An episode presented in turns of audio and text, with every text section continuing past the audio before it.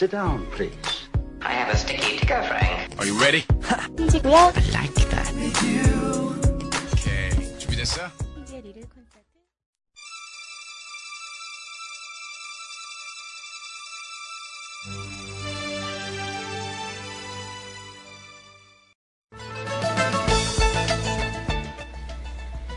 손을 펴고도 살 수 있다. 지금까지 늘 주먹을 꽉 움켜쥔 채로 살아왔지만, 이제는 손바닥 위에 부드러운 깃털이 놓인 것처럼 평화롭게 손을 편 채로 삶을 살 수 있다는 걸 깨달았습니다. 그 어느 때보다도 나 자신을 가까이 느낄 수 있었습니다.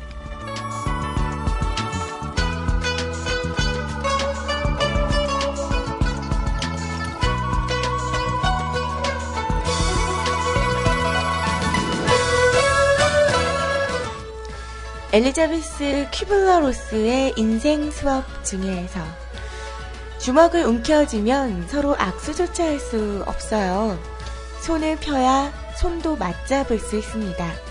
움켜쥐어야 모든 게 내 것이 되는 것도 아닙니다.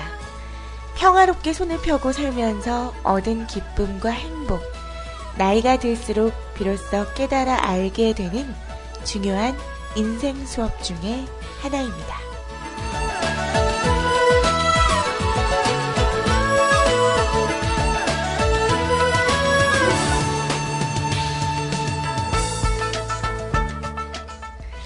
주먹을 움켜쥐고 있으면 악수조차 할 수 없죠.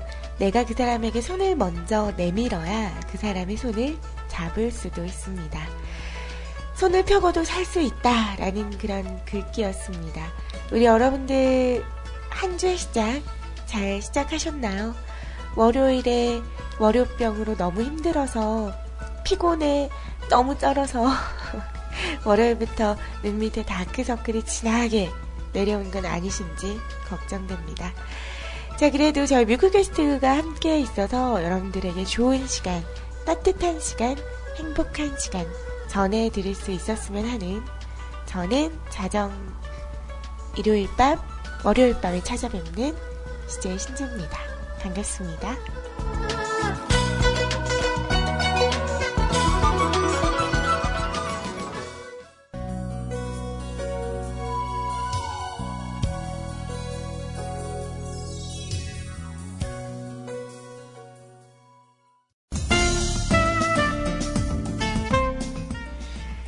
이장우의 곡입니다. 정말 오랜만에 보내드리는 곡이에요. 하룻밤의 꿈이라는 곡 보내드렸고요. 오늘의 첫 곡으로는 봄, 여름, 가을, 겨울의 10년 전의 일기를 꺼내요라는 곡, 오늘의 첫 곡으로 보내드렸습니다.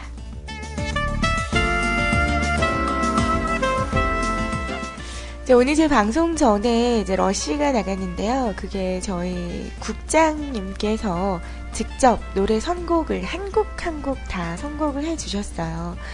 그래서 채팅방에 오니까 우리 여러분들의 그 감성이 아주 그냥 촉촉히 젖어 계시더라고요. 그래서 이제 선곡표를 봤죠. 뭘 들으셨나? 아주 그냥 주옥 같은 90년대 명곡은 다 들으셨더라고요. 요즘 사실 온 나라가 다 90년의 열풍이잖아요.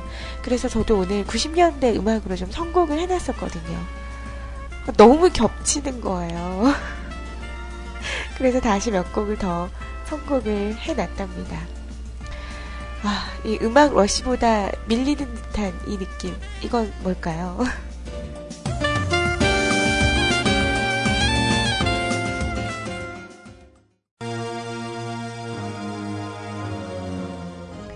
(90년대) 음악을 얘기할 때 이분들의 음악이 빠지면 안 되겠죠. 네, 서태지와 아이들의 난 알아요 라는 걸 보내드렸습니다. 와, 이 당시에는 정말 파격적이었어요. 이 랩이라는 게, 어, 난 알아요. 이 밤이 흐르고 흐르면 누군가를 떠나버려요. 아, 나는 그 사실을, 그 이유를 이제는 나도 알 수가, 알 수가 있어요. 사랑을.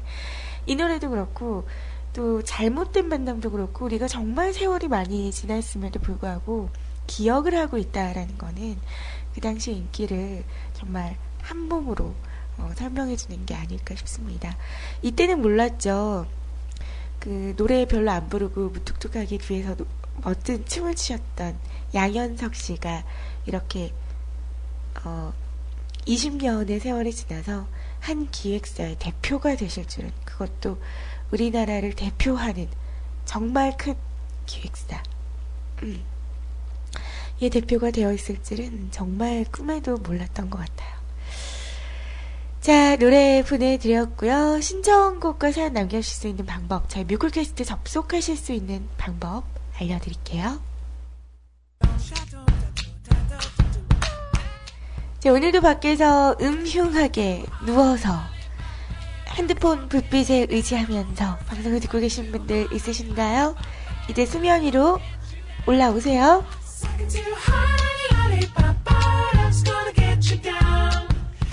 네, 저희 뮤클캐스트 오시는 방법 알려드리도록 하겠습니다. 여러분들 자주 이용하시는 검색 포털 사이트 네이응, 다응에 가셔서 한글로 뮤클캐스트라고 검색을 해주시면 됩니다. 뮤클캐스트 혹은 주소창에 www.mukulcast.com입니다. 뮤클캐스트.com으로 들어오세요.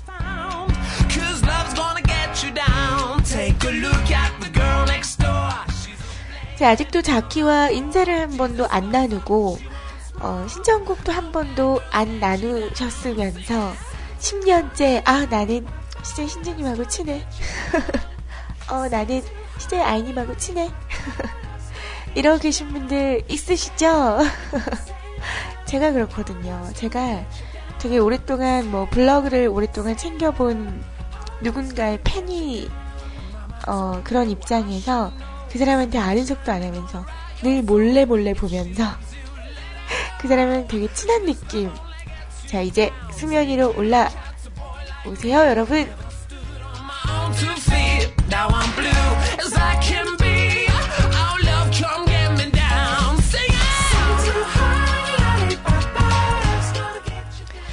자, 들어오세요. 저희 뮤클캐스트 오시는 방법 알려드렸습니다. 자, 그렇게 저희 뮤클캐스트 홈페이지에 들어오시면요. 방송 참여라는 메뉴 보이실 거예요. 메뉴바에서 두 번째 보이시죠? 클릭을 하시고 스크롤을 밑으로 쭉 내리시면 쓰기 버튼 오른쪽 하단에 준비가 되어 있습니다.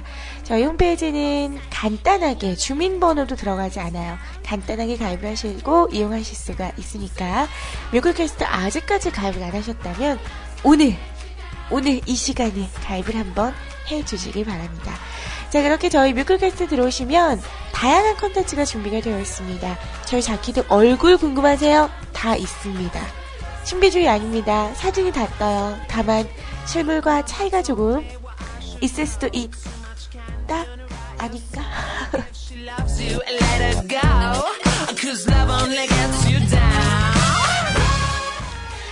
자, 그렇게 저희 뮤클캐스트 홈페이지에 들어오셔서 여러분의 다양한 컨텐츠 이용을 부탁드립니다.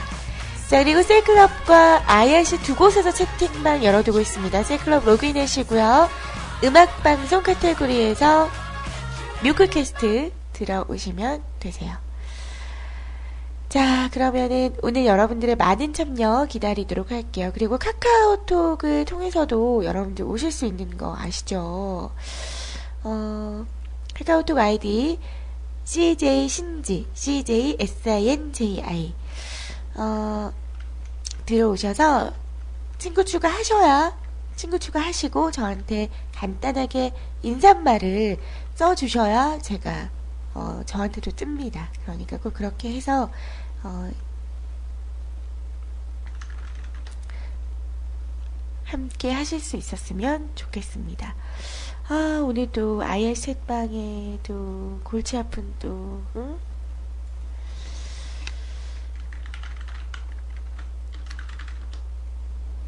아유, 이게 또 안 되네. 아, 자, 아무튼 음악 한 곡 듣고 오겠습니다.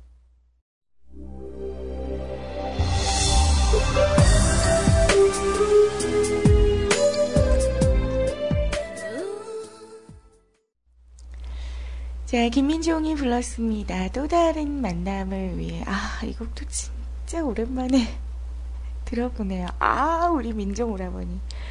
그래요. 김민종 씨가 우리가 기억할 때는 가수예요, 가수. 그쵸?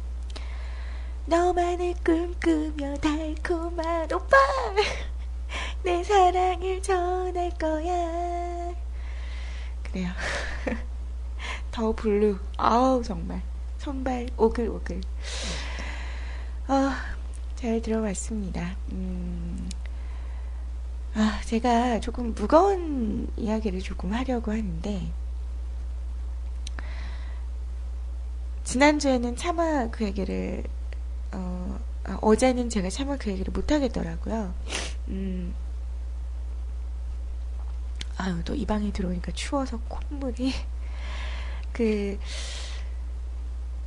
지금 한참 전국을 들썩들썩하게 하는 그 어린이집 사건. 저도 이제 아이들을 키우고 있는 엄마의 입장으로서 저도 이제 그 동영상을 보고 정말 경악을 금치 못했어요. 저도 일을 하는 엄마이기 때문에 아이들을 유치원 어린이집에 이렇게 보육을 하는데, 아, 진짜 그거 보고 가슴이 진짜 이렇게 심장이 밑으로 쿵 하고 떨어지는 느낌 아시죠? 진짜 딱 그 느낌이 들더라고요. 저 엄마가 보면 어떨까? 마치 저도 제 아이가 정말 그런 것처럼 너무너무 충격적인 영상이더라고요. 그게, 어, 참, 이게 그 보육교사라는 게요. 우리나라 같은 경우는 보육교사에 대한 그 직업에 대한 quality를 조금 낮게 보는 경향이 있어요. 월급도 그렇고, 어, 전체적인 걸 봤을 때, 그리고 보육교사는 쉽게 딸 수 있죠. 제 주위에도 이제 보육교사 자격증을 가지고 있는 친구들이 많은데, 그냥 정말, 어, 나도 보육교사 한번 따볼까? 라고 생각을 하면, 그 인터넷 강의를 들으면서 인강을 들으면서 간단하게 이렇게 습득을 할 수 있는 그런 자격증인 것 같아요. 근데 그렇게 보육교사 자격증을 발급하는 것 자체도 문제고 이거를 그렇다고 뭐 인성을 어떻게 테스트를 할 수는 없잖아요. 뭐 정신적인 검사를 한다던가 그럴 수는 없기 때문에 이게 너무나 어린이집도 많고 맡기시는 부모님들도 많고 수요가 많으니까 당연히 어, 공급 쪽에서 많이 나와야 되니까 이제 무차별적으로 이렇게 교사들이 어 근데 또 이렇게 한편으로는 정규 과정을 받은 4년도 대학을 나, 와서 유치원 교사를 하고 있는 분들 중에서도 분명히 인성이 바르지 못한 분들이 있을 거란 말이죠. 어려운 문제예요. 지금 그래서 뭐 CCTV를 다 설치를 해야 된다, 뭐 필수로 해야 된다. 그랬더니 이제 선생님들이 어, 우리는 인권, 우리도 인권이 필요하다. 근데 정말 생각해보면 내 일하는 곳에 24시간 CCTV가 돌아가고 있다면 그것도 굉장히 스트레스일 것 같기는 해요. 이게 참 해답책을, 해결책을 찾기가 정말 어려운 어, 문제이긴 한데 아무튼 그거 보고 내, 제가 너무너무 충격을 받아가지고 그날 또 저녁에 저희 어린이집 선생님께서 다 전화를 하셨더라고요. 뭐 오늘 그거 보시고 되게 마음이 그러실 것 같아서 전화를 했다고. 어, 저희 같은 보육교사 입장인 저희가 봤을 때도 굉장히 충격적인 영상이었다고 믿고 보내주시는 만큼 앞으로도 더 어, 사랑으로 아이들과 함께 생활하겠다고 말씀을 해주시더라고요. 그런 전화를 받고 하, 이런 선생님을 만나는 것도 참 다행이고 그런 선생님과 인연이 닿았다는 것도 참 다행이다라는 그런 생각을 했습니다. 어, 우리의 아이들 부모가 어, 엄마 아빠가 어렸을 때부터 쭉 키워오면 좋죠 좋기야 근데 그게 참 우리나라의 환경상 어, 외벌이로 살아가기가 힘듭니다. 아, 아무튼 좀 슬펐어요. 그거 보고. 저뿐만 아니라 다들 그러셨을 거예요. 그 영상뿐만 아니라 뭐 또, 많이 또 뜨고 있더라고요. 뭐 주먹으로 또 아이 얼굴을 때리는 선생님, 뭐 그런 것들. 아, 이게 참, 그, 체벌도 굉장히 형량이 작고 애매한 부분이더라고요. 그래서 저도 참 많은 생각을 하게 했던 그런 시간이었던 것 같아요. 지난주는 정말 멘붕의 연속이었던 것 같아요. 우리 여러분들도 그러셨을 거예요. 자, 아유, 아무튼, 어, 그 아이가 가장 걱정이 되죠. 어렸을 때 가장 사랑받아야 될, 어, 선생님께. 엄마, 아빠가 부모가 가장 1순위고 2순위가 선생님일 텐데, 엄마, 아빠처럼 같은 시간을 어쩌면 자는 시간을 빼면 엄마 아빠보다 더 많은 시간을 보내는 선생님에게 그런 학대를 받았다는 거는 성장 과정에 있어서 굉장히 그걸 치유해 나가기까지가 많은 시간이 걸릴 거란 말이죠. 그런 부분에 있어서 그 아이가 가장 무, 무엇보다도 걱정이 되는 그런 시간인 것 같아요. 자, 이 노래도 정말 오랜만에 준비를 했습니다. 이 노래 들으시고, 아, 맞아. 이런 노래도 있었어. 라고 하실 것 같아요. 음악 듣고 올게요.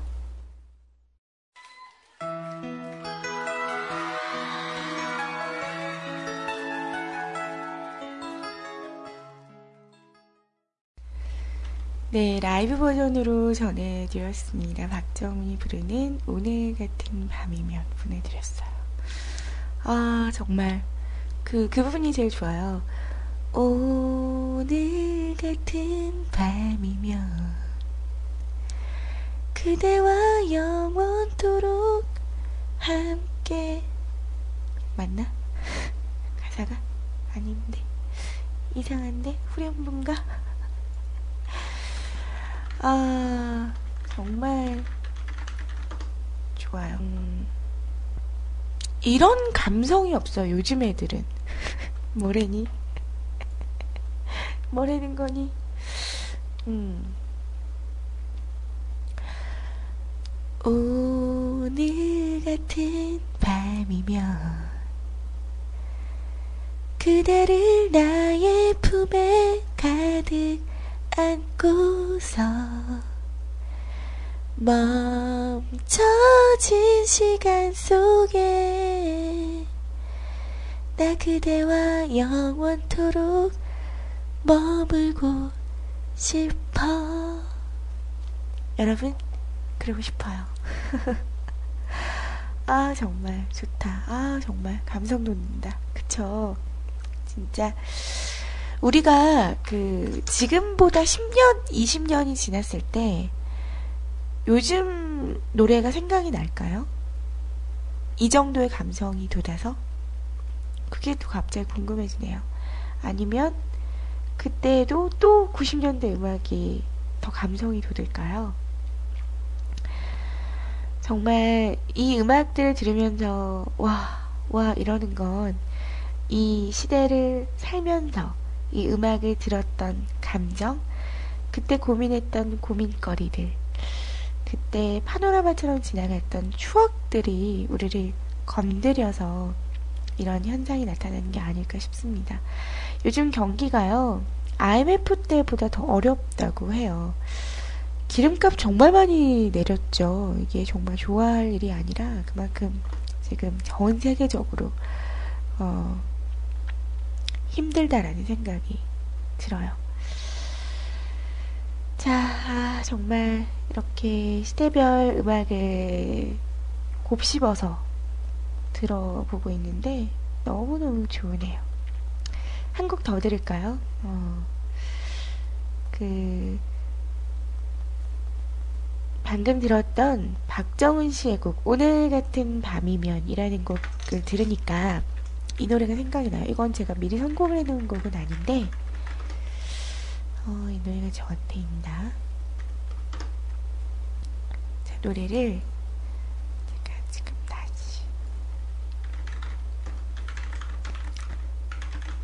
준비를 해서 보내드리도록 할게요. 바로 바로 이 곡입니다. 제가 지금 보내드리고 있는 곡들은 워낙 오래된 곡이라서 그 음원이 음질이 다 낮아요. 192짜리 음질인데 그래도 그 음질마저 우리 추억으로 함께 들어보도록 해요.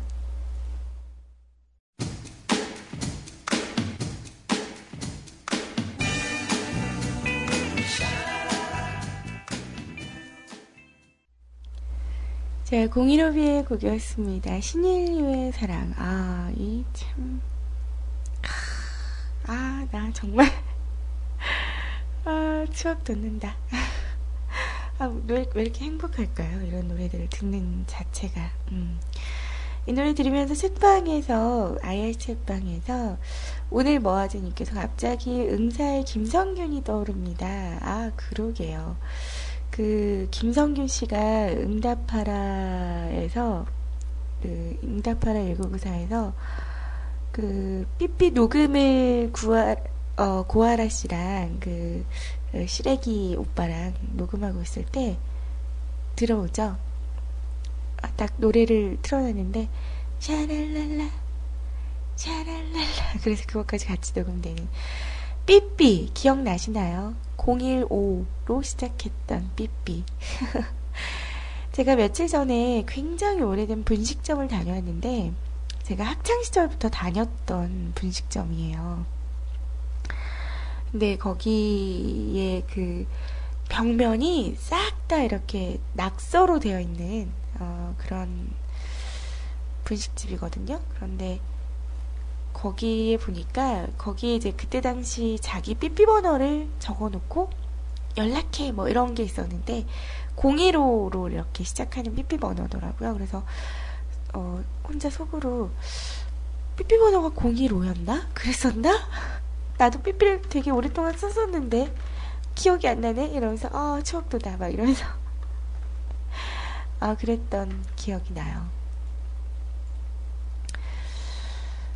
어, 참, 저, 그러고 보니까 그거 되게 많이 했었어요. 그, 삐삐 앞에 노래도 그렇게 녹음을 할 수가 있었고, 뭐, 컬러링처럼 다운을 받는 거나 신청을 하는 게 아니라, 그, 녹음, 인사말을 녹음하세요. 라고 하면, 거기다 이제 음악을 트는 거예요. 카세트를 앞에 대고. 그래서, 이제, 그렇게 음악을, 음악만 하는 친구들도 많이 있었고, 직접 멘트를 하는 친구들도 많이 있었어요. 그 중에 한 명이 저였습니다. 그래서 저는 친구들 것도 되게 많이 해줬, 해줬거든요. 친구들 거 부탁받아가지고. 안녕하세요. 이 삐삐는 신지의 삐삐입니다. 저에게 궁금한 사항이 있으시면 1번, 어, 연락을 기다리시면 2번, 뭐 이러면서. 그렇게 많이 녹음했었던 거 기억나네요. 제가 또, 어, 이게 비디오 쪽은 좀 딸려도 오디오 쪽은 아주 한 인기 했었던 고등학교 때 방송 축제를 학교 축제를 했을 때도 라디오 부스에서 이제 방송을 했었거든요. 방송반이었기 때문에 제가 방송하는 타임에는 그 부스 앞에 많은 고등학생 오빠야들 친구들 중학생들이 어, 제 얼굴을 한번 보고자 기다리고 있었다는 그런 후문이 있습니다. 믿거나 말거나.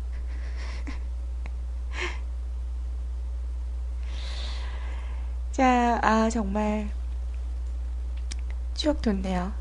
그렇지만 슬픈 얘기는 그러다가 제 얼굴을 보고는, 아, 그래. 목소리가 예쁜데 얼굴까지 이쁘기는 힘들지? 이러고 돌아갔던. 그 많은 스타 남성들. 아, 정말 추억 돋습니다.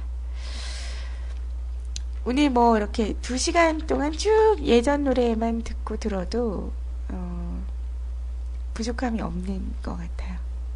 어, 맞아요. 모토로라. 그러다가 삐삐가 어, 있다가 정말 그 무전기만한 핸드폰 가져가면 되게 학교에서 인기 있었던 기억나요.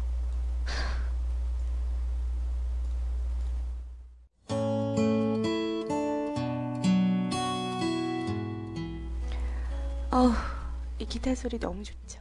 신승훈이 언제나 여러분 곁에 있습니다. 좋은 음악과 따뜻한 이야기가 있는 over here. 여러분은 지금 난 오늘도 너와 함께해 이 시간 떨리는 신지 신지 신지 I guess now it's time for me to give up. 자, 90년대 여행을 저와 함께 하고 오셨는데 어떠셨어요? 음, 저는 행복했습니다. 자, 이제 2부에서는 여러분의 신청곡과 사연으로 함께 하도록 하겠습니다. 자, 오늘 신청곡 마감선 그었고요. 다섯 분의 사연과 카카오톡을 통한 사연이 두 분이 있어서 조금, 음, 빠르게 어, 진행을 해보도록 하겠습니다. 어, 느, 느긋느긋하게 했다가는 시간에 사연을 다 소개를 못할 것 같아서 음, 조금 속도를 내보도록 할게요. 자, 오늘 첫 번째 사연은요, 오늘 뭐하지님께서 사연을 주었습니다. 제가 방송을 한 두세 달 전까지만 해도 불가능은 없다님께서 제 방송에 항상 첫 사연을 남겨주셨는데, 요즘 들어서 오늘 뭐하지님께서 첫 사연을 많이 남겨주시는 것 같아요. 감사합니다. 자, 하루하루 보내네요. 라는 제목으로 첫 번째 사연 주셨습니다. But in a corner of my mind, I celebrated glory. But that was not. 안녕하세요, 신지님. 오늘도 신지님께 듣고 싶은 곡이 있어 신청해 봅니다. 항상 러쉬라든지 자기분의 음성이라든지 장소에 따라 들을 수도 있고 못 들을 수도 있고 핸드폰은 데이터가 얼마 안 남아 듣기는 무섭고 매일매일 IRC와 셀 채팅방에 로그인 해 놓은 상태로 내비둡니다. 일 있으면 나가고 없으면 경건하게 자리에 앉아 음성들과 노래도 듣고 이러다 보면 하루가 후다닥 지나가 버리네요. 중간중간엔 앉아있는 시간이 길다 보니 뱃살이 두둑해져서 운동의 필요성을 느끼곤 해지기 전에 3, 4km 정도를 발에 땀나도록 뛰고 난 다음에 어, 그리 긴 거리가 아니라 금방금방 끝내고 집에 와서 집에서 할 수 있는 운동을 또 하곤 합니다. 항상 바깥과 소통하는 데가 지금은 사라져 버렸죠. 그래서 매일 모니터 보고 기사거리 보면 이게 기사인지 잡설인지 보기도 싫고 TV를 켜도 보고픈 것은 없고 끊었던 드라마를 다시 봐야 하나. 아, 배가 고픕니다. 저녁을 일찍 먹어서 그런지. 오늘 저녁 메뉴는 돼지 생삼겹을 먹었습니다. 아버지 지인분이 또 사가지고 오셔서 저도 몇 점 먹고 저녁 땡 쳤죠. 그때가 4시 반. 그 이후론 물만 처묵처묵 하고 있습니다. 그렇다고 먹는 이야기는 하지 마세요. 하루하루가 보내기는 왠지 색이 없는 것 같아요. 여튼 오늘 하루도 감사합니다. 신청곡은 김보경님의 하루하루예요. 제가 제일 좋아하는 목소리예요. 라고 하시면서 신청해 주셨어요. 우리 오늘 모아지님께서 요즘 다이어트를 아주 큰 맘 먹고 하고 계시는 것 같아요. 6시 이후에 아예 안 드시는 거예요? 어, 멋진데요? 쉽지 않은데? Want you back, want you back, I want you back. You see, I want you back for good. 27살의 남자분이시라면 지금 한참 정말 잘 드실 때 아니신가요? 아, 그래요. 오늘 머하드님은, 음, 뭐 하시는 분이세요? 궁금하네요. 오늘 머하드님은 오늘 뭐 하시는 분이실까? 궁금합니다. 음. 몸이 30대예요. 20대인데.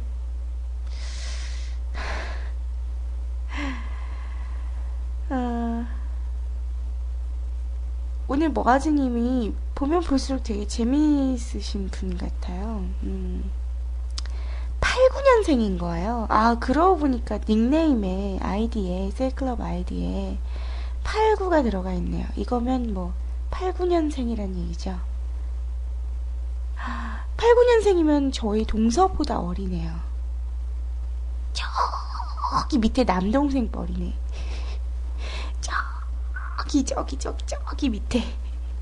그 근데 왜 저는 오늘 모아지님이 자꾸 30대 유부남 같을까요? 도대체 누구랑 저는 헷갈리고 있는 걸까요? 자, 음, 헐, 우리 대표님께서 조카뻘입니다. 라고 하시네요. 그래요. 막내 동생 아니고 조카뻘? 우리 오늘 머아지님, 이제, 다음부터 저 만나면 신지 이모라고 부르세요. 알았죠? 신지 이모, 나 오늘 이 노래 듣고 싶어요, 이모. 틀어주세요. 됐어요, 대표님?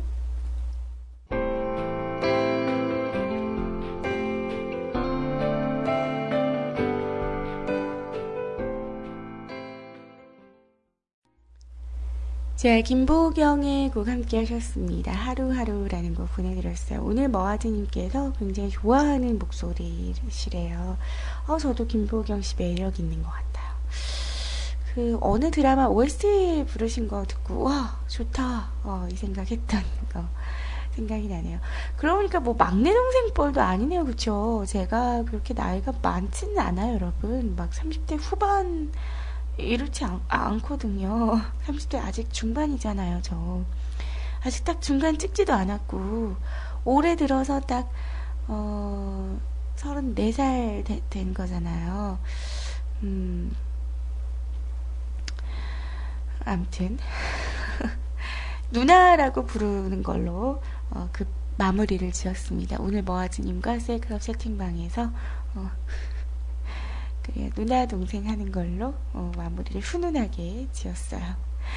자, 우리 오늘 머아즈님 신청곡 남겨주셔서 너무너무 감사합니다. 오늘도 방송 끝나는 시간까지 함께 해주시길 바랄게요. 자, 두 번째 사연은요, 불가능은 없다님께서 신재님께 촛대를 받은 이야기라는 제목으로 글을 남겨주셨습니다. 아, 반가워요, 불가능은 없다님. 음. 오늘도 우리에게 자그마한 음악회를 열어주러 오신 신지님 반갑습니다. 1월 6일 화요일에 신지님께서 이행시 지어보라고 하셨잖아요.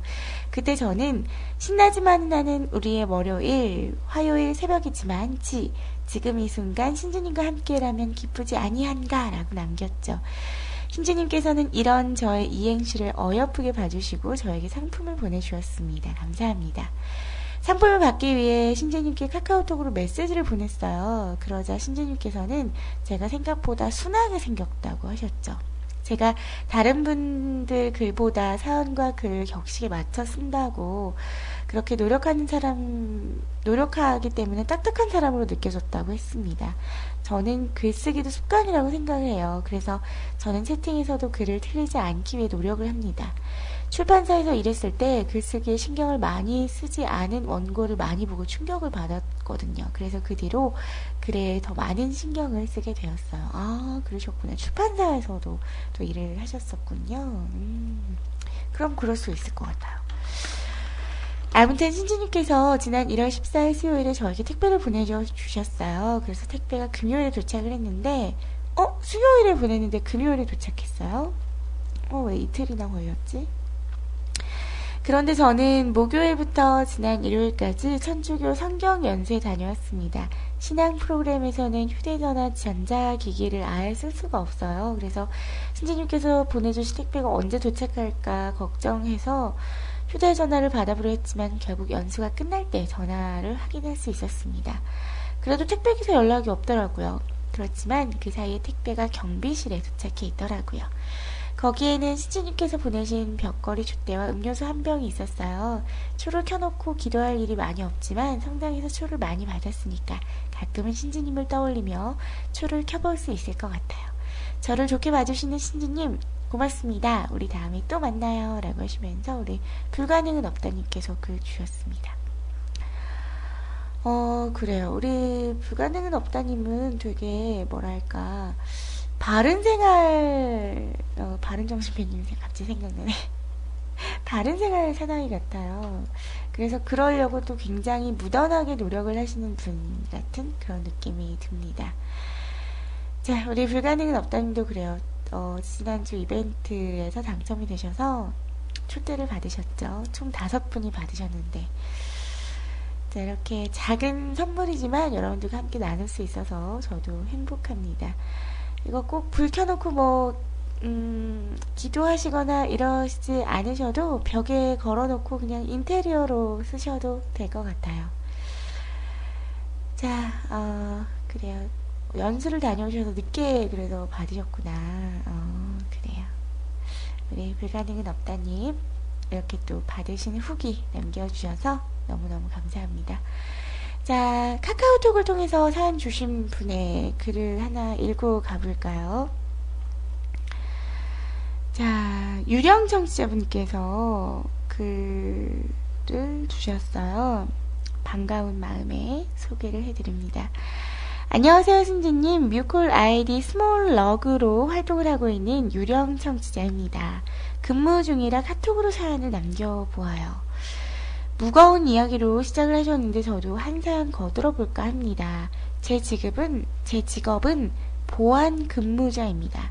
감시적 어쩌고 저쩌고 그냥 아파트 경비인 거죠. 일반 성인적인 아파트보다는 이름이 좀 알려진 이름난 정치인, 연예인, 법조인, 사장, 회장님들 댁이 사는 고급 주상 복합 경비원인데요. 몇 시간 전에 일어난 일입니다. 저녁 시간이라 밥을 시켜서 짜장면이었거든요. 먹는 도중에 화재 경보기가 울렸습니다.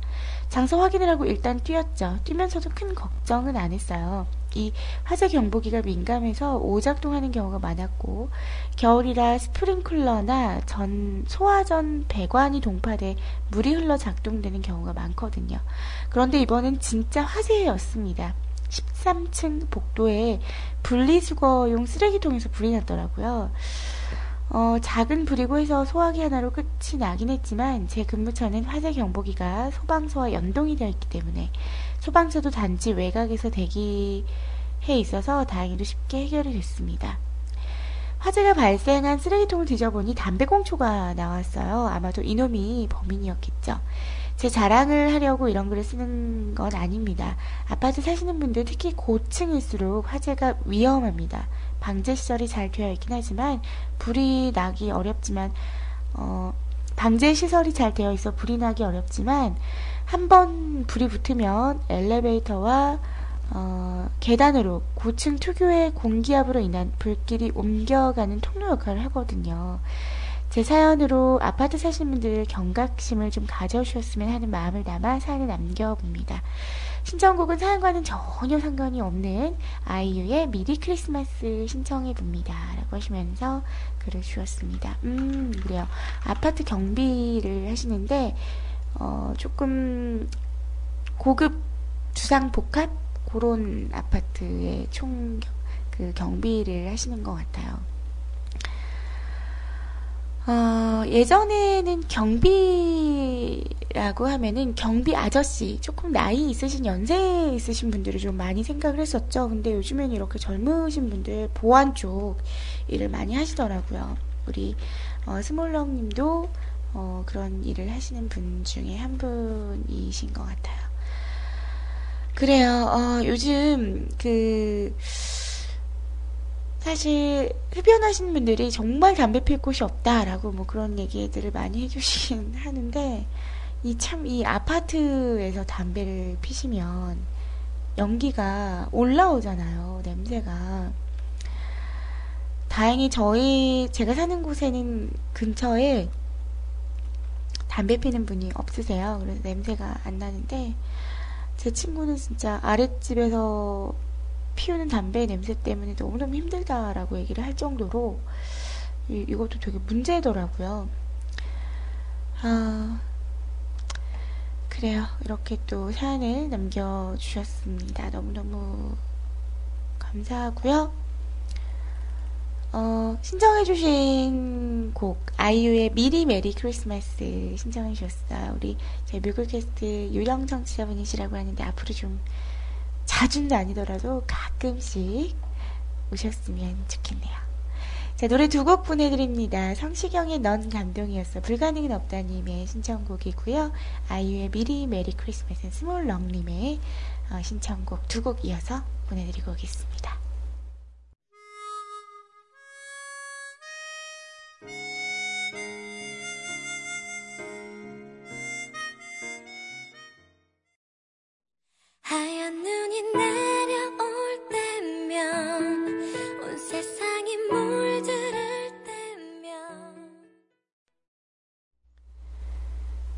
성시경과 아이유의 곡 두 곡 이어서 보내드렸습니다.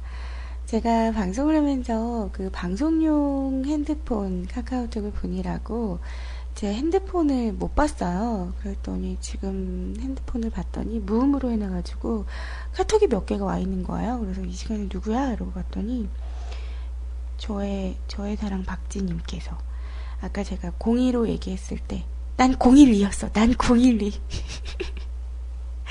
이러고 있다. 그래서 제가 앉아 그랬더니 어 자다가 잠깐 일어났어. 이제 자야지 그러더니 방금 성시경 노래 나가니까 역시 성시경 노래는 달달해. 이러면서. 그래요. 안 자면 뭐예요? 우리 박주님. 음. 얼른 자요. 음. 피곤해. 자 잠시 안내를 좀 해드리고 갈 사항이 있습니다. 저희 공지사항에도 지금 이제 준비가 되어 있는데, 저희 뮤글캐스트가 팟캐스트가 호스팅 완료 후 제 서비스 세팅이 드디어 되었어요. 다시 듣기 서비스죠. 기존의 아이블로그였던 서비스 종료로 자료들은 삭제가 되어 있고요. 이번에 새로 유료 호스팅으로 확인해 본 결과 잘 되고 있다라고 합니다. 기존의 아이튠즈 팟캐스트 팟빵 아이블로그에서 서비스하던 곳에서 아이블로그만 서비스 중지가 되고 있고요. 아이튠즈는 새로운 주소로 아래와 같이 변경이 됐다고 공지사항이 나와 있어요. 어, 팟빵도 이전의 주소 그대로 접속을 하시면 저희 뮤클캐스트 페이지가 열리고요.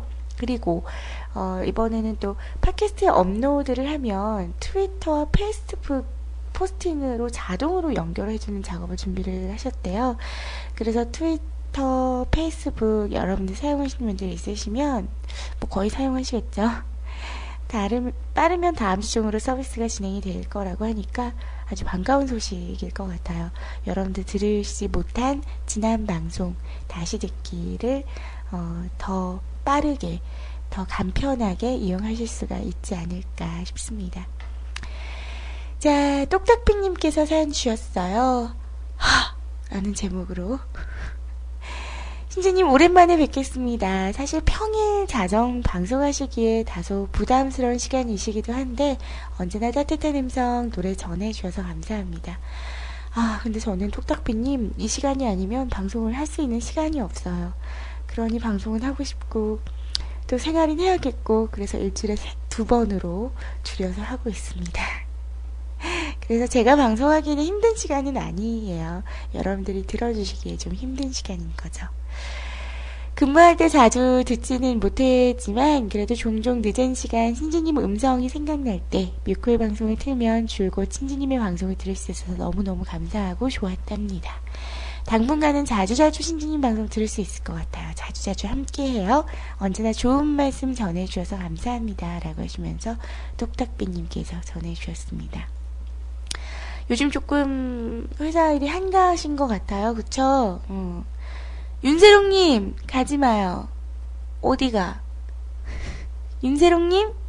방송 끝까지 다 듣고 가야지. 뭐 하고 있어요, 지금? 응? 뭐 하고 있어? 끝까지 다 듣고 가야지. 자, 그래요. 음. 우리 마감 전에 윤세롱님께서 어, 가신다 그러길래 가지 말라고 붙잡고 있습니다. 청취자와 밀당을 하고 있는 저죠. 자, 그래요. 우리 똑딱비님. 이렇게 또 사연 주셔서 너무너무 감사하고요. 근데 똑딱비님 진짜 오랜만에 뵙는 것 같아요. 낮 시간에 우리 아이님 시간에 똑딱비님 닉네임 들으면 괜시리 막 반갑고 그러더라고요. 음. 그냥 그랬다고요. 자, 이기찬의 곡 신청해 주셨습니다. 노래 보내드릴게요.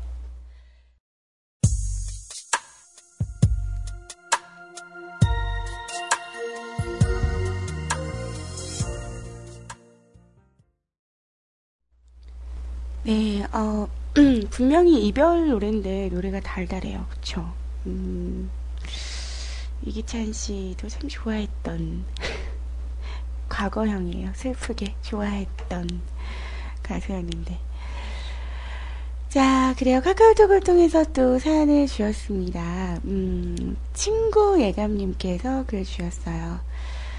어, 5년간 쓰던 컴퓨터가 고장이 났습니다. 플로피 디스크까지 다 되는 컴퓨터인데 어떻게 고칠지 생각하며 방송 듣고 있습니다. 신청곡은 윤미래가 부르는 엔젤 신청합니다. 라고 하시면서 글을 주셨어요. 카카오톡 메신저를 통해서 이렇게 또 여러분들의 사연도 받고 있다는 거 다시 한번 알려드릴게요. 어,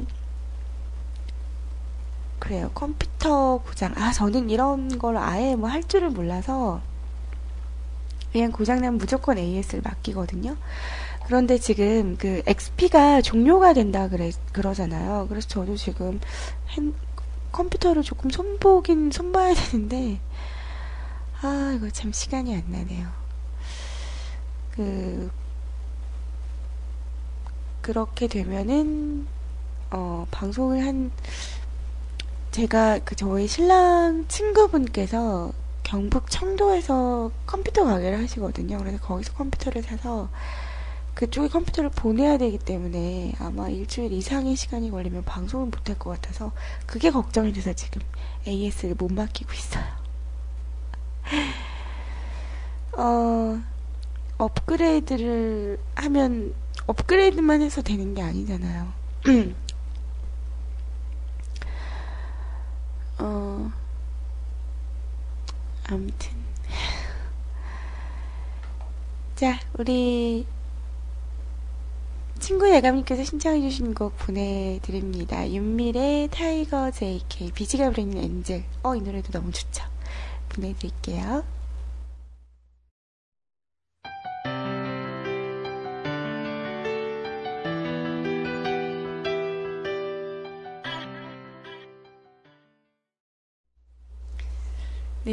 네, 윤미래 타이거 제이 비지가 부르는 Angel, 엔, 에이엔젤? 엔젤 들으셨습니다. A-N-G-E-L. A-N-G-E-L. 너는 나의 A-N-G-E-L. 오. 자, 그래요. 음, 지금 저희 그 박진님께서 아까 주무신다고 그러셨잖아요. 노래에 푹 빠지셔갖고. 사진 하나를 보내주시는데, 음,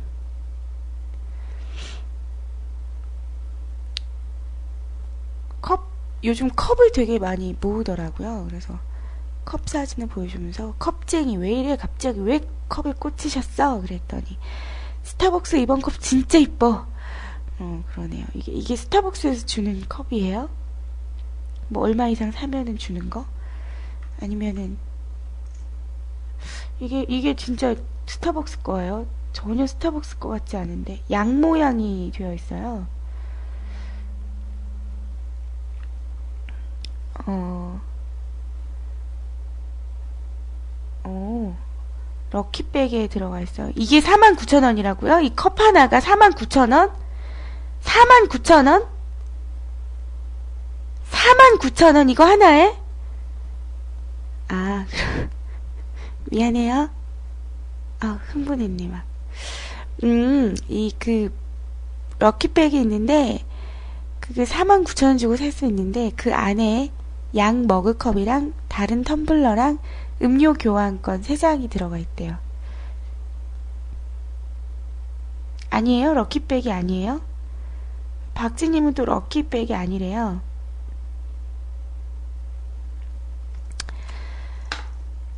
자, 이, 이런 상술에 왜 놀아나는 거예요? 자, 오늘도 갑니다.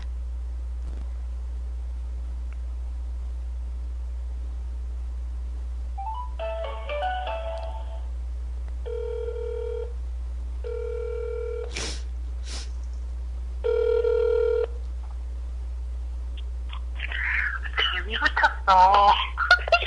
이런 된장녀. 나한테 그만해 식상해 사람들이. 응? 나한테 자꾸 전화하는 사람들이 식상하게 생각해. 아니에요. 뭐 친구가 그대밖에 없는데 어쩔 거예요. 음, 그양 머그컵이 어떻게 사는 거예요? 그 럭키백은 뭐 이렇게 뭐지 머그랑 뭐 텀블러랑 뭐 이런 거를 여러 가지 한 10만 원 넘는 제품은 49,000 5,000원에 네. 그렇게 파는 거고 그 안에 청량 버섯은 약간 흰색깔을 되게 깔끔하게 그냥 얇게 이렇게 되어 있는 거고 네. 내가 보낸 거는 내가 왜 방송에 대고 이런 얘기를? 그 내가 보낸 거는 1월 1일 날 청량 먹으라고 나온 거였는데 네. 완판된 거예요? 아니 완판이라기 보다는 재고가 다시 재입점이 된 거를 다른 사람은 샀어 오늘 나는 이제 퇴근하고 나는 용운에서 살려고 갔는데 없는 거야 나는 그게 얼마예요? 컵이 한 15,000원 정도밖에 안 해 음, 컵 하나가 15,000원이 싸요? 그런 건 다들 그렇게 하지 않나요? 뭐 다이소 이런 데 가면 2, 3,000원 하는 거 다이소 천원 2천원짜리 어떻게 지금 스타벅스네 이거 봐 이거 봐 이런 것 때문에 안 되는 거예요. 이 된장녀 같은 이라고. 아니야 대- 다이소에도 이쁜 거 진짜 많아요. 뭐라고? 다이소에도 이쁜 거 진짜 많다고요. 아 내가 다이소를 비하한다는 건 아니지만 아니 다이소도 사실 만원 다이소 거한 10개 넘어 다이소도 일본 브랜드긴 한데 아무튼 뭐 요즘 그 컵에 되게 빠지셔갖고 지금 막 계속 컵컵 그러는데. 자 여러분 전국에 계신 저희 뮤클캐스트 저희 어제 제가 말씀드렸죠. 요즘 막 몇천 명 듣고 계시다고. 전국에 계신 우리 뮤클캐스트 청취자분들 내 집 주변에 스타벅스에 갔는데 야 그거 아는 청량 머그컵이 있다. 라고 하시는 분들은 저한테 개인적으로 연락을 좀, 제가 그 컵 사겠습니다. 제가 제 친구를 위해서 하나 선물로 사드릴 테니, 이 야밤에 지금 그거 검색하고 있지 말고 얼른 자시오. 어 그 스타벅스 카페에서 말안 했을 때 뭐라고요? 스타벅스 카페에 있으니까는 방송에 대해서 얘기 안 해도 돼 아, 스타벅스 카페에도 있어요? 음, 아, 그렇군요. 재고가 안 올라와 아, 재고가 올라오면 그러면 스타벅스 카페, 제보를 하는데 예, 예. 내일 창원 상남점에 하나 또 오픈을 해 가게를 네네. 스타벅스를 네. 그래서 거기에 청량버거가 다섯 개래 네. MD에 올라와 있대 네네네. 근데 거기 가려면 아침에 일찍 가야 되는데 못 갈 것 같아 못 간다의 한 표. 이, 아니 지금 못, 못 가는 것도 있지만 그렇게까지 하면서까지 가고 싶지는 않아 가고 있는 거 아니에요. 내일 아침 전화해 봅니다. 응, 응, 응, 그렇지 않아 음. 자, 이제 뭐 단골 손님이 됐는데, 우리 청취자분들께 인사 좀 해주세요. 뭐 일단은 답반 다 해놓고 이제서 인사를 한다고? 인사하세요, 빨리. 그게 매력이에요. 당신 매력. 네 얼른 주무세요 뭐야? 왜 여성스럽게 얘기해, 갑자기? 알겠어요. 우리 박진님도 얼른 주무세요. 네 전화 연결 그만하세요 이제 알겠습니다. 네 네, 아. 뭔이 컵, 이 컵, 별로 이쁘지도 않, 않는구만. 뭘. 이 컵을 갖다 컵에 꽂혀가지고. 아, 그러고 보니까 뭐, 저도 뭐, 이런 말 할 자격이 없네요. 저도 몇 해 전에 그 맥도날드에서 코카콜라 시리즈 그 컵이 나왔는데, 그거 사 모으느라고 아주 그냥 어, 힘들게 나머지 하나가 이렇게 색깔이 없어가지고 되게 고민하고 있었는데 저희 그분께서 퇴근길에 저기 창원 어디 끝점까지 들러가지고 한 50분 거리를 들렀다가 그 색깔을 구해 오셔서 surprise 했던 기억이 나네요. 그러고 보니까 그때 저한테 다른 색깔 두 가지를 주셨던 분이 바로 우리 박지님이셨죠. 어, 아우 제가 찾아드려야 될 것 같아요. 왠지 그 청량컵인지 뭔 컵인지 아무튼 이렇게 그 양이 조금 볼륨감이 있게끔 이렇게 되어 있는 컵인데 음, 그래요.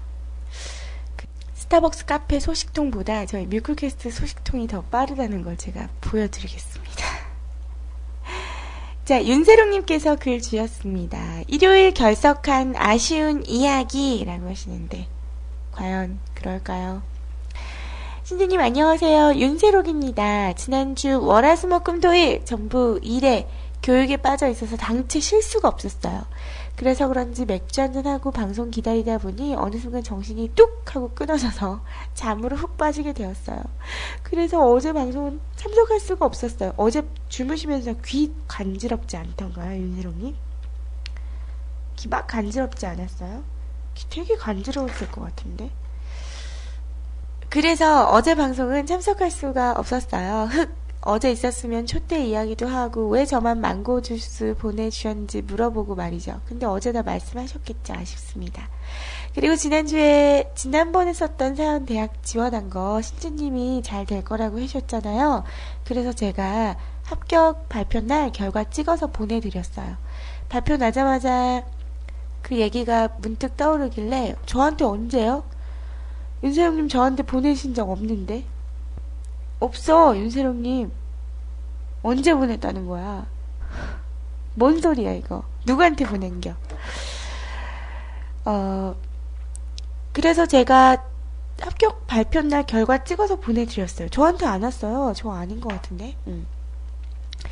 발표 나자마자 그 얘기가 문득 떠오르길래 브리마켓 뛰어와서 보내드렸고 지금까지도 일이 없어지진 않았지만 올해 1월부터 단추를 잘 깨었다는 사실에 설렙니다. 그쵸? 아직 일이 안 보여졌죠? 지금 저한테는 그게 안 떠요. 안 뜨고 이렇게 이게 무슨 물결 무늬 같은 건데 이게 왜 떠있지?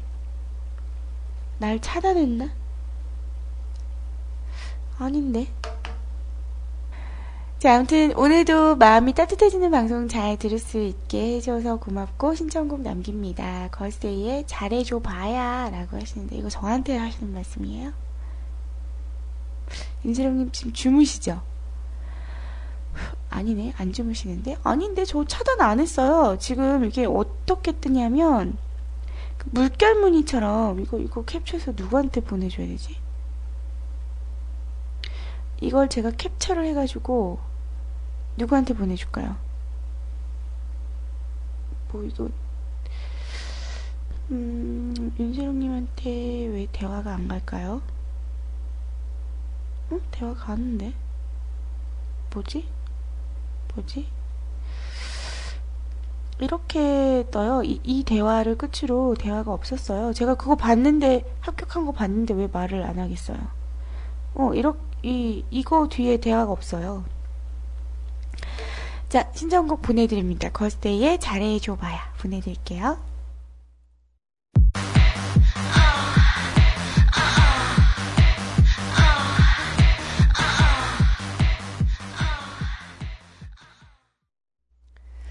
네, 걸스데이 초기 멤버들이 있었을 때 그 곡이라고 하네요. 걸스데이 잘해줘봐요. 라는 거. 하, 그런데 걸스데이, 음, 언니가 오늘은 좀 90년대 감성이라 너는 오늘 조금 그렇다. 들어가, 들어가. 들어가. 오늘은 민종이 오빠와 기찬이 오빠와 함께 할 거야. 들어가, 들어가. 자, 오늘 마지막 사연입니다. 우리 내표님께서 사연 주셨어요. 음, 내표님 방송 예전부터 소개해드릴 때 항상 이 BGM 썼는데 기억나시나요?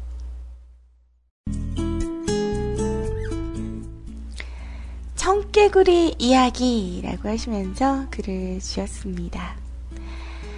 아기들의 웃음소리는 주위의 모든 사람들을 함께 미소 짓는, 미소 짓게 만드는 힘이 있습니다.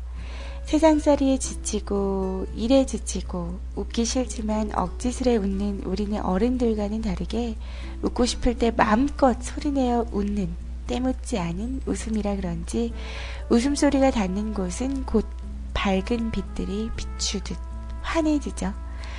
어린 왕자 마냥 건조한 사막과 같은 세상 속에서도 어딘가에 있을 우물을 떠올리며 즐거워할 줄 아는 동화 작가 지망생 김예표입니다.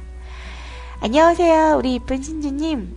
여기까지 좋아요. 근데 왜 옆에 이렇게 그, 눈 표시에 옆에 이렇게 뭐, 땀 흘려요? 왜 그런 거예요, 대표님? 자, 아무튼. 오랜만에 뵙습니다. 그러게요, 대표님, 오랜만입니다. 신지님은 억지스러움이 단 1g도 들어가지 않은 그런 순도 100%의 밝은 웃음을 오늘 하루 얼마나 지어 보셨나요? 어, 순도 100%의 웃음? 저 오늘 그, 제가 지난 주말에 털실을 하나 주문을 했거든요. 요즘 조금 시들하긴 한데 좀 항상 좀 뒤폭치는 경향이 있어가지고 루피망고 그 모자 있잖아요. 그거를 제가 가연이를 해주고 싶어가지고 그 털실을 주문을 했거든요. 그 택배가 도착했다라는 문자를 받았을 때, 그래서 경비실에 보관해 놓는다는 문자를 받았을 때, 저 정말 순도 100%의 밝은 웃음을 지었던 것 같아요. 아저씨가 오늘 되게 빨리 갖다 줬다. 막 이러면서. 자, 요즘 집에서 머무르는 시간이 많다 보니 당연히 육아가 당, 담당이 되었는데요. 그러다 보니 가장 즐겨 듣는 노래가 동요가 되고, 즐겨보는 채널이 TV 채널이 되고, 어린이 프로그램이 왕창 나오는 EBS가 제가 주로 보는 TV가 되었습니다. 책도 노래도 TV도 모든 게 꼬맹이에게 맞춰져 저도 모르게 그런 생활 속에 익숙해져 있는 날 보면 피식 웃음이 나오긴 합니다. 꼬맹이랑 함께하는 시간이 많아 그런지 점점 닮아가는 취향에 요즘은 주로 흥얼거리는 노래도 동요가 되어버렸어요. 제가 한때 동화 작가를 꿈꾼다고 말씀드린 적 있나요? 네, 있어요. 음. 그렇습니다. 언젠간 안데르슨의 동화를 읽고 그를 동경하게 되었던 저는 비록 실현을 하진 못했지만 그래도 마음 한 구석에 항상 그 꿈을 품고 있었어요. 그렇게 저렇게 주위의 모든 것들에 관심을 갖고 지내다 보니 어느새 이렇게 훌쩍 커버렸네요. 잠이 들기 전 일기식으로 꼬맹이를 청개구리에 빗대어 이야기해줍니다. 하루 있었던 일들 중 임팩트 있었던 일들을 청개구리에 이의나 하면서 이야기를 해주다 보면 공감되는 부분은 자기도 그랬다고 말하고 야단 맞아서 속상했으면 잉 하며 안겨옵니다. 재미있었던 부분을 이야기하면 또 까르르 하고 웃어주는데 그 웃음은 실로 보석 같아서 저를 흐뭇하게까지 하네요. 자기도 사람이라서 제가 미처 말 못하고 지나가는 부분이 있으면 그런 일도 있었다라고 지적을 해주기도 해요. 그러면서도 꼭 청개구리를 칭해야 하는 부분에서 실수로 자기 이름을 부르면 청개구리라며 정정을 해줍니다. 이거 이거 아이를 위해서라도 다시 동화 작가의 꿈을 위해 달려볼까라는 생각을 해보고 있는 행복한 밤입니다. 신지님 요즘 이야기가 끝나면 자장가로 불러주는 노래 리스트 중에 한 곡입니다. 조용하니 높음도 별로 없어서 속삭이듯 불러주니까 좋더라고요. 더 블루의 동화 속으로 들려주세요. 라고 하셨네요. 아, 우리 대표님 진짜 멋있으시다. 와, 이런 아빠가 진짜 어디에 있을까요? 어, 나 이런 거 너무 좋은 것 같아요. 아이에게 하루를 마감하면서 지금 대표님께서 육아를 많이 상, 그, 담당을 하고 계시는데, 어, 아이가 잘 때, 이제 딸내미가 잘 때, 일기식으로 꼬맹이한테 청개구리를 빗대어 이야기를 해준대요. 그래서 하루 있었던 일을 쭉 정리를 하면서, 이렇게 하루를, 어, 되새겨보는 시간을 갖는다는 거죠. 너무너무 멋있는 것 같아요. 어, 저도 이렇게 못, 못하는데. 얼른 자, 얼른 자, 얼른 자. 어? 그래야 내일 또 어린이집 가고 유치원 가고 지각 안 하지. 어? 늦게 일어나면 안 되잖아. 밥도 먹고 가야 되면. 이러면서. 어, 그러기 바쁜데. 아유, 저 반성하게 되네요. 빨리 들어보고 싶은데요. 이, 그, 불러드린다는 곡. 더블루가 부르는 게 지금 막혀 있는데, 그, 여성과 어린이를 위한 합창곡집에 수록된 곡으로 보내드리도록 하겠습니다. 이 곡이 맞는 것 같긴 하거든요. 들어볼게요. 우리 대표님이 어떤 곡을 우리 딸내미한테 자기 전에 불러주시는지.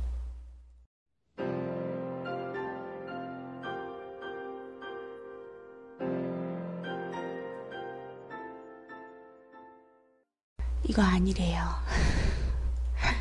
이거 아니야? 이게 잠깐만요. 그러면은 어, 당황했어요.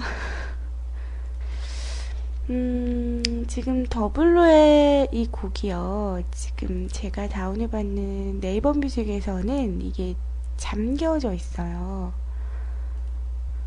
어유, 궁금해. 들어보고 싶어. 어유, 어쩜 좋아.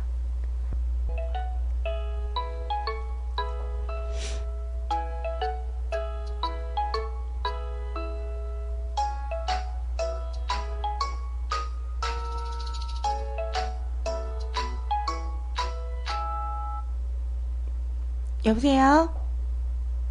여보세요? 네. 예. 아 들려요 이제? 네네. 아 저기 그, 이- 그 같이 듣고 있어서 그거 끊으라고 시간 좀 걸렸네요. 아, 네네. 자, 더블루가 부릅니다. 동화 속으로.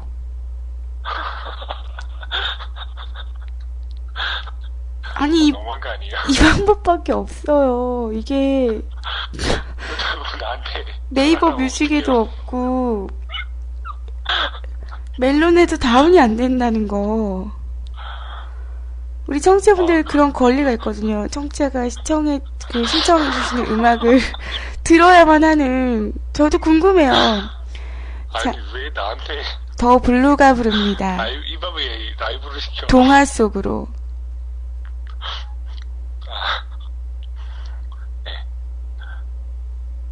가사가 확실한지는 잘 모르겠고요. 네. 저 산마루 더이 아이가 집을 지며 소들이 모여서 놀고 새들도 노래하고 긴 하루가 가고 아이가 잠이 들 때면 세상은 모른 척하고 엄마는 손을 잡네 꿈속에 찾아든 예쁜 그 아이. 살며시 미소 띠고 저먼 꽃동화 속 꽃동산 위. 즐거운 웃음소리에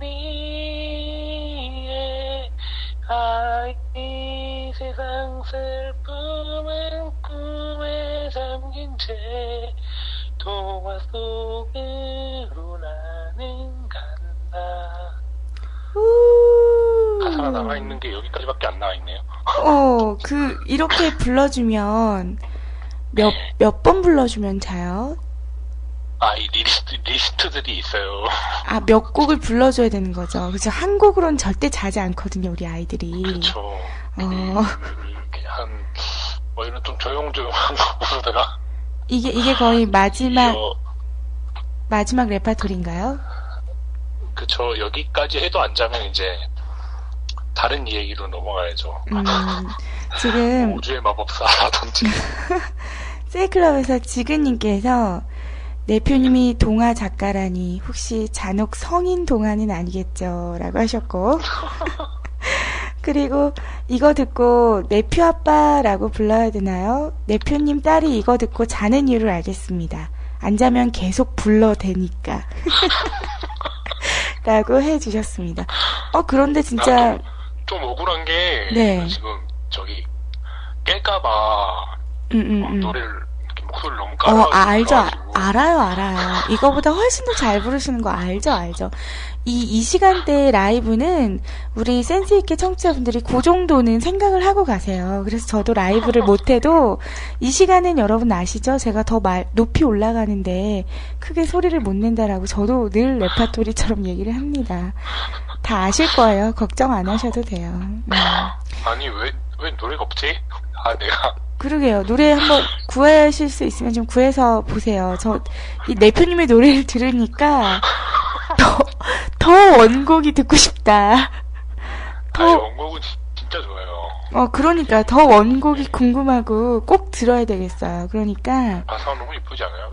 이게 음, 음반이 있었는데 저도 한번 컴퓨터가 날아가는 바람에 네네. 네 어, 찾아봤는데 급하게 찾았는데 없더라고요. 음, 아무튼 이렇게 좀그 아이를 위해서 이 시간을 할애해준다는 게 되게 멋진 일인 것 같아요.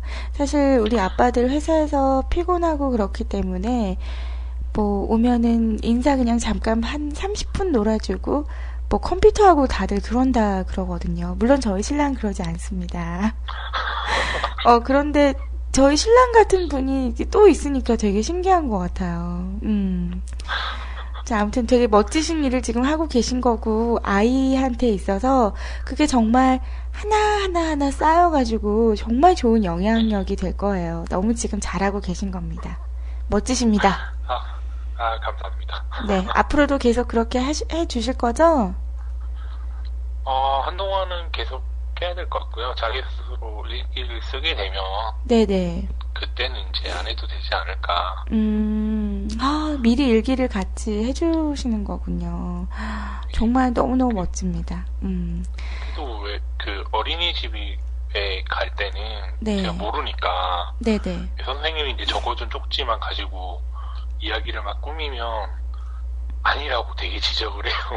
아, 선생님이 얘기해준 것만 가지고는, 예, 이렇게 막 대충 이제 아 이랬을 거다라고 예상을 하고 어, 그렇죠, 그렇죠, 그렇죠, 그렇죠. 애들이 되게 정확 되게 정확하고요 생각보다 음, 조금만 좀 이상하고 자기가 경험해 본 거 아니면 되물어보고 그러는 음. 것 같아요.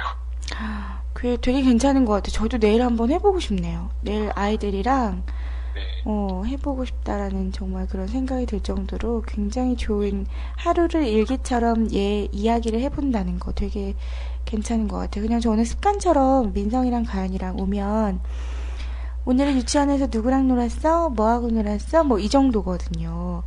그런데 이렇게 하루를 꼬박 정리할 수 있다라는 게 굉장히 좋은 방법 중에 하나인 것 같아요. 아, 우리 내표님이 정말 1등 신랑이 아주 그냥 1등 아빠의 멋지십니다. 아 감사합니다. 그래 노래 못, 원곡으로 못 들으셔서 너무너무 죄송하고요. 그래도 라이브 이렇게 또 괜찮아요. 들어봤으니까 또 재밌었던 것 같아요. 늦은 아, 시간까지 되게 되게 민망해 잠이 확 깨는데. 잠이 확 깨죠? 네. 어, 이걸 녹음본으로 들으면 더 그럴 거예요. 제가 파일 보내드리겠습니다. 파일을 제가 선물해드리는 아 걸로. 어, 마세요. 선물해드리는 걸로 하도록 할게요. 자, 알겠습니다. 밤늦게 연결 감사드려요. 네 방송 감사합니다. 네, 감사합니다. 자, 우리 대표님이셨어요. 어우, 정말. 진짜 뭐, 우리, 우리 아직 결혼 안 하신, 어, 남자 정치자분들은 잘 기억해 주셨다가 이거 한번 꼭 써먹어 보시길 바랍니다. 너무 괜찮은 것 같아요. 음.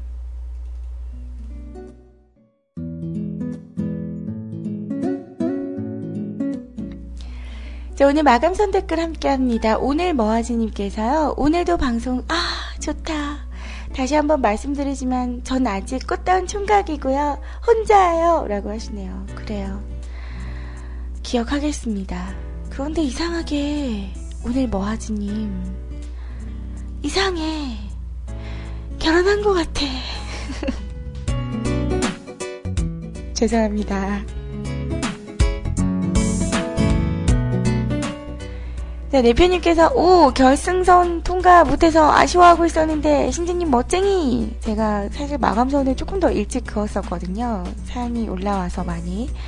근데 내표님께서 딱 그 마감선 위에 사연을 올리셨더라고요. 그래서 낼름 지우고 다시 마감선을 쓰는 저는 청취자를 위한 센스 있는 자키 CJ 신지입니다. 반가워요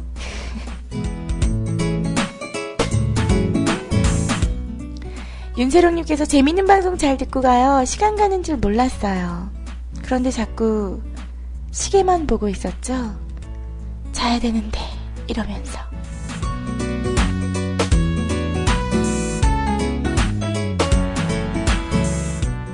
자, 우리 리크리가, 신지 누나, 오늘 방송도 수고하셨습니다. 감사해요. 한 주도 잘 지내시고 건강히 다음 주 일요일에 만나요. 누나도 행복하세요. 잘 자요. 라고 하시네요. 우리 리크리도 잘 자. 잘 자.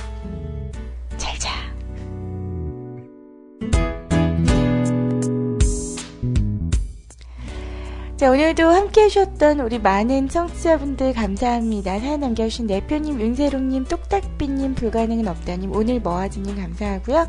카카오톡을 통해서도 사연 남겨주신 친구 예감님, 그리고 스몰럭님까지 너무너무 감사합니다. 그리고 오늘도 새방에서 열심히 대화 나누신 세이클럽 IRC에 채팅하고 계신 우리 청취자분들도 너무 감사하고요. 밖에서 유령 청취하고 계셨던 우리 청취자분들도 너무너무 감사합니다. 자, 저는 이제 마감 멘트, 마무리 멘트 준비해서 올게요.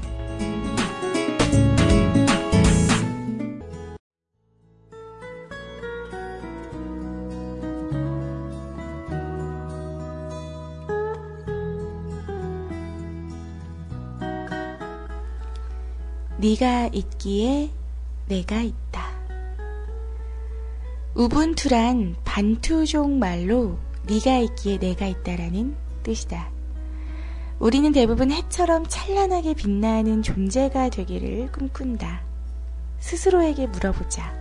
하늘 높이 빛나는 해와 달의 존재. 나는 당신에게 해이고 싶은가? 달이고 싶은가?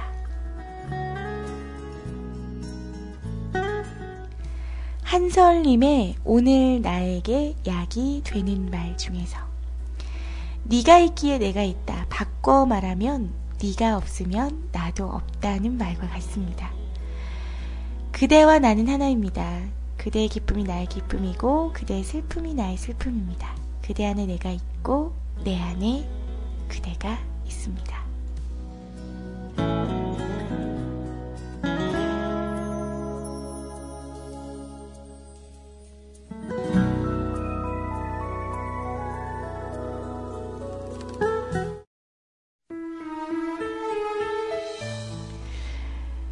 그래요. 여러분들에게도 그런 너, 그런 이유가 있으시죠? 음, 없으시더라도 언젠간 생기게 될 겁니다.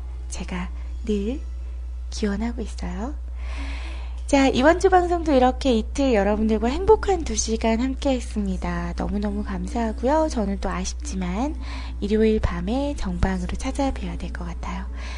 자, 평일 방송은 우리 시원님, 음, 화요일 밤, 수요일 밤, 목요일 밤은 우리 CJ 시원님, 그리고 금요일 밤, 토요일 밤은 우리 CJ 희원님과 함께 즐거운 자정 시간 보내시길 바랍니다.